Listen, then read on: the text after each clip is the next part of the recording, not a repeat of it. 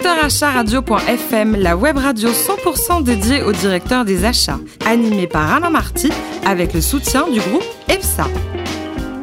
Bonjour à toutes et à tous, bienvenue à bord de Directeur Achat Radio.fm, la radio à 100% dédiée aux directeurs d'achat. Vous êtes plus de 12 000 auditeurs, vous écoutez chaque semaine en podcast. On attend vos réactions sur les réseaux sociaux, sur notre compte Twitter, des radios du bas FM. À mes côtés pour co-animer cette émission, Amélie Briand, directrice de la BU Performance du groupe EPSA. Bonjour Amélie. Bonjour. Aujourd'hui, une invitée géniale, Mathilde Joubert, directrice d'achat de Serge Ferrari. Bonjour Mathilde. Bonjour. Alors vous êtes normande, hein, née à Mont-Saint-Aignan, avec un beau diplôme de l'INSEC, et puis les études également en Irlande. Racontez-nous alors. Exactement. Euh, et bien du coup, j'ai fait euh, l'INSEC, école post-bac. Euh, à Lyon. À Lyon. Et dans le cadre de cette école de commerce, j'ai pu passer six mois en Irlande. Donc six mois de cours académiques dans lesquels j'ai appris et la langue et la culture du pays. Ils sont hyper sympas les Irlandais. Hein. Formidable. Sauf au rugby, on les aime partout, tout le temps. Quoi. Alors racontez-nous, vous avez rejoint donc Serge Ferrari en 2011. Un, mot sur le métier de ce groupe, c'est une ETI, hein, 190 millions d'euros de, de chiffre d'affaires. Exactement. Euh, donc Serge Ferrari, c'est une entreprise familiale qui est aujourd'hui dirigée par euh, Sébastien Ferrari et Romain Ferrari. Que l'on salue tous les deux. Et euh, donc c'est une entreprise qui est 70% familiale et 30% cotée en bourse. Et donc c'est une entreprise qui est dans les métiers de l'architecture textile, de la globalement c'est le métier c'est la membrane composite souple. Et du coup on fait des toitures de stade, on peut faire des couvertures de bateaux du, de, la, de, la, façade et aussi de la protection solaire. Et le groupe, la résonance, donc elle est européenne, mondiale Où sont les, différents pays, les différents marchés? Eh ben C'est européen, européen et mondial. En fait, il y a des filiales commerciales qui sont en train d'être montées euh, petit à petit euh, à travers la planète. Donc c'est de plus en plus euh, mondial. Alors vous avez commencé comme acheteur junior, aujourd'hui patron des achats, bravo. Hein, c'est le premier job, le tout début, c'était quoi? Vous faisiez quoi dans la boîte? Et eh ben, du coup, ouais, sortie d'école de commerce. à l'INSEC, hein, oui. J'ai pris les fonctions d'acheteur. En fait, j'ai été recrutée par le directeur R&D, parce qu'il n'y avait pas d'acheteur euh, à l'époque où je suis rentrée dans l'entreprise. Et donc, en fait, j'achetais des matières premières. Euh, j'ai repris, en fait, euh, le directeur R&D, finalement, on avait marre de faire des achats. Et du coup, a voulu recruter une acheteuse.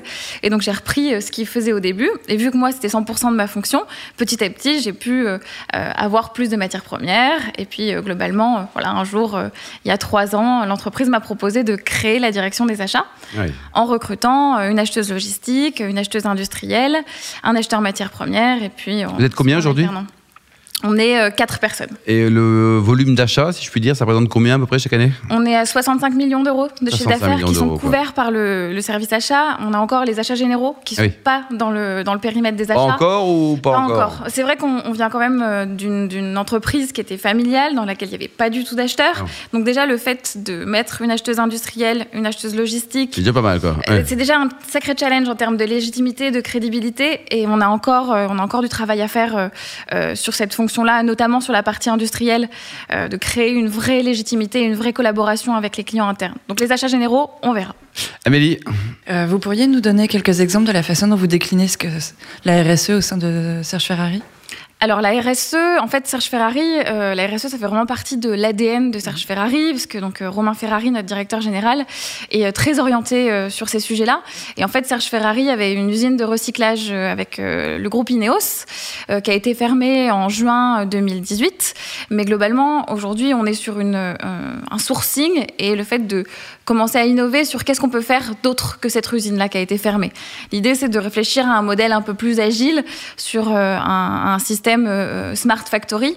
Et aujourd'hui, les achats sont aux côtés euh, du directeur général pour réfléchir à ça.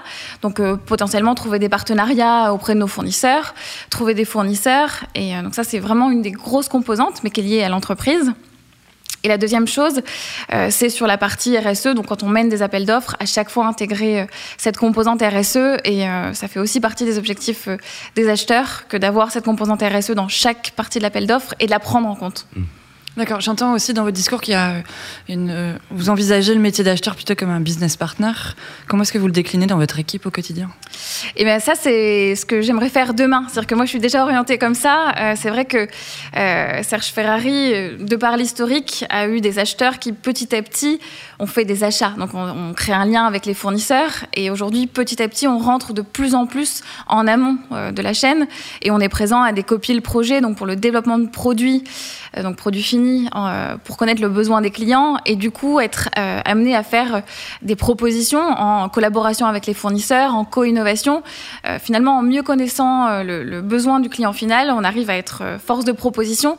Mais ça, c'est aujourd'hui et demain. Je ne suis pas encore complètement. Bah, c'est bien, euh, vous êtes jeune et il y a du chantier. Amélie Vous avez la chance d'évoluer dans une entreprise en pleine croissance. Euh, quels objectifs vous êtes fixés pour cette année?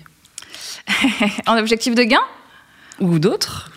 Euh, globalement, les objectifs sur cette année, euh, ça va être de se positionner en business partner de chaque euh, directeur de département. C'est-à-dire le, DSI, le directeur de la finance, le directeur du commerce, pour leur amener des propositions et des solutions à leurs problématiques. Donc ça peut être en termes de gains, ça peut être en termes de sécurisation, en termes d'innovation. Je pense que ça peut être ça, en tout cas, mon objectif de directrice des achats pour 2019. Euh, Je serais curieuse de savoir à quel point acquérir de la crédibilité auprès de- d'acteurs industriels est difficile pour des acheteurs. Quels Euh, conseils vous pourriez leur donner demain? Là À mes acheteurs? Ouais. Euh, écouter. Euh, c'est vraiment la première des choses, se mettre à côté de la personne et écouter euh, euh, ce qu'elle a à dire, même si c'est pas forcément euh, ce qu'on a envie d'entendre. Et puis accompagner sur bah, l'écriture de cahier des charges. hein. on est sur du basique achat, mais finalement, voilà, se poser à côté des personnes, les écouter et leur montrer des réussites qui ont pu avoir lieu sur d'autres sujets dans les précédentes entreprises, pour montrer que les acheteurs finalement sont fournisseurs de solutions et pas forcément fournisseurs de contraintes. Voilà, essayer de montrer que c'est possible, qu'on n'est pas forcément des contraintes, donc on peut faire gagner du temps plutôt qu'en en- en faire perdre. Et voilà, et essayer d'évoquer euh, des succès finalement. Alors Mathilde, vous êtes euh, patronne des achats, votre mari aussi, hein, d'ailleurs, voilà. Qu'est-ce qu'elle a reporté, vous en tout cas, sur les formations aux achats dispensées en France? C'est bien, on est au niveau, on peut mieux faire. Qu'est-ce que, avec le recul, maintenant vous êtes euh, patronne? Euh, de toute façon, la, la formation achat, à mes yeux, c'est euh, de l'amélioration continue. Euh, je suis aujourd'hui en train de réfléchir à faire un MBA à l'EME. Ah très bien, ça. Ah, le Euh, enfin le Lyon. Et du coup, c'est vrai que euh, au niveau des formations achats, donc moi j'ai fait ma formation qui a terminé en 2010 et globalement en 2010-2011 et globalement ça faisait partie des premières formations qui qui ont lieu autre que le MAI, autre que les grandes écoles qu'on connaît. Et aujourd'hui, euh, je trouve que c'était bien au niveau, qu'il y avait des, des experts, des professionnels qui venaient. Moi, j'avais notamment une professionnelle qui venait euh, de Rodier, qui nous exprimait vraiment euh, quel était le terrain, et, et ça, c'était très très bien. Bon, donc là, on a appris beaucoup de choses. Alors, côté vie personnelle et côté cuisine, vous êtes du Nord, en tout cas, votre mari est du Nord, voilà. Il paraît que vous êtes champion olympique du Welsh. Oui. Alors, qu'est-ce que c'est que le Welsh? Alors, c'est du light à Welsh- 100% là. hein. Ouais, ouais, c'est très light. Alors, je suis plus spécialiste de le manger et lui de le faire, mais par contre, euh, à force, je finis par euh, savoir comment ça se fait. Et globalement, c'est une préparation à base de beaucoup de fromage, euh, beaucoup de bière, un peu ça, de pain, ensemble, un ça. peu d'œuf, le tout au four, et ça s'accompagne forcément d'une très bonne bière à côté. Voilà, pour, pour, pour appuyer sur le côté léger, il y a un peu de frites aussi parfois, non? De temps en temps, ouais, ouais, pour vraiment les, les gros gourmands. Bon, alors côté pâtisserie, vous êtes la championne du monde, paraît-il, du macaron, c'est ce qu'on m'a dit. Ah oui, les macarons. Vous aimez les manger ou les préparer? Alors là, j'aime les préparer. Ah, très bien. C'est l'inverse en fait. ouais. Sur la pâtisserie, j'aime préparer et ne pas manger. Ouais. Euh, oui, j'ai tenté les macarons après euh, des échecs su- successifs sur les éclairs.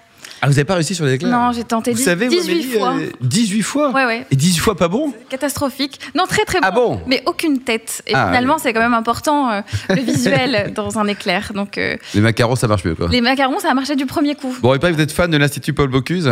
Ah, vous êtes de la Ah. région en plus, hein Ah ouais, ouais, c'est formidable. C'est une très bonne. euh, Bah, c'est l'école en fait, l'école Ouais. de, de Paul Bocuse, et c'est un excellent rapport qualité-prix, des produits d'exception et un service qui du coup euh, euh, est de temps en temps euh, un peu original parce que du coup c'est des élèves, donc euh, ça amène à des situations assez assez sympathiques. Et alors, côté voyage, vous avez un coup de cœur pour un village de pêcheurs en Catalogne.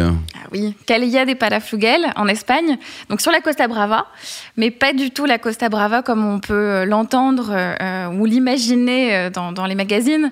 Donc plutôt voilà, un tout petit village avec euh, ses petits bateaux, son port de pêche euh, et, et les tapas.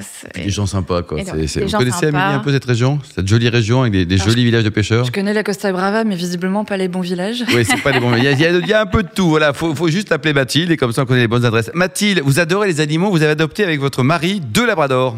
Ouais, bah, j'ai adopté le mari, il avait deux labradors et un Ah, c'est chat. ça, quoi. Donc, en fait, j'ai- pris le package. Ouais, Mais vous un- toujours et votre mari, les labradors et le Tout chat, quoi. Tout va bien. Quoi. Alors, vous adorez l'équitation. Il paraît que vous avez une méthode très particulière pour monter les chevaux. Ah oui, euh, l'éthologie Oui. Euh, bon, c'est c'est pas moi qui ai une méthode, mais c'est ouais, c'est euh, mon professeur en fait qui qui monte en éthologie et qui m'a appris finalement à écouter la psychologie de l'animal plutôt que de le forcer. Et c'est très intéressant. Il y a, il y a beaucoup de liens avec le management. Murmurer à l'oreille du cheval ou pas trop Ouais, c'est un petit peu ça. D'accord. Mais c'est intéressant de faire le parallèle entre l'équitation et, et, et le management. D'ailleurs, le management, le mot management vient de manège, le manège dans lequel il y a les chevaux. Donc euh, il y a beaucoup, beaucoup de parallèles et c'est très intéressant, euh, tant pour euh, se vider la tête que finalement de temps en temps pour faire des parallèles avec le travail. On et- parle de parler avec la cravache parce que dans le management. pas. Alors pour terminer, vous avez participé à un voyage humanitaire pour construire des puits. C'est joli, ça racontez-nous. Ah oui, bah, écoutez, c'est dans le cadre de- du semestre académique en Irlande, avec euh, des amis irlandais. Euh, Il y avait une association qui s'appelait Wells for Zoé. Et du coup, euh, je, me suis lancée là-dedans avec eux. Donc un voyage de trois semaines au Malawi. Et effectivement, aller construire des puits et aider la population locale. Et c'était très enrichissant. Merci beaucoup Mathilde Joubert. Merci également à vous Amélie Briand. Tous nos podcasts d'actualité sont disponibles sur nos comptes Twitter et LinkedIn radio-du-bas FM. On se retrouve vendredi prochain à 14h précise avec un nouvel invité. Directeur acharadio.fm vous a été présenté par Alain Marty avec le soutien du groupe EPSA.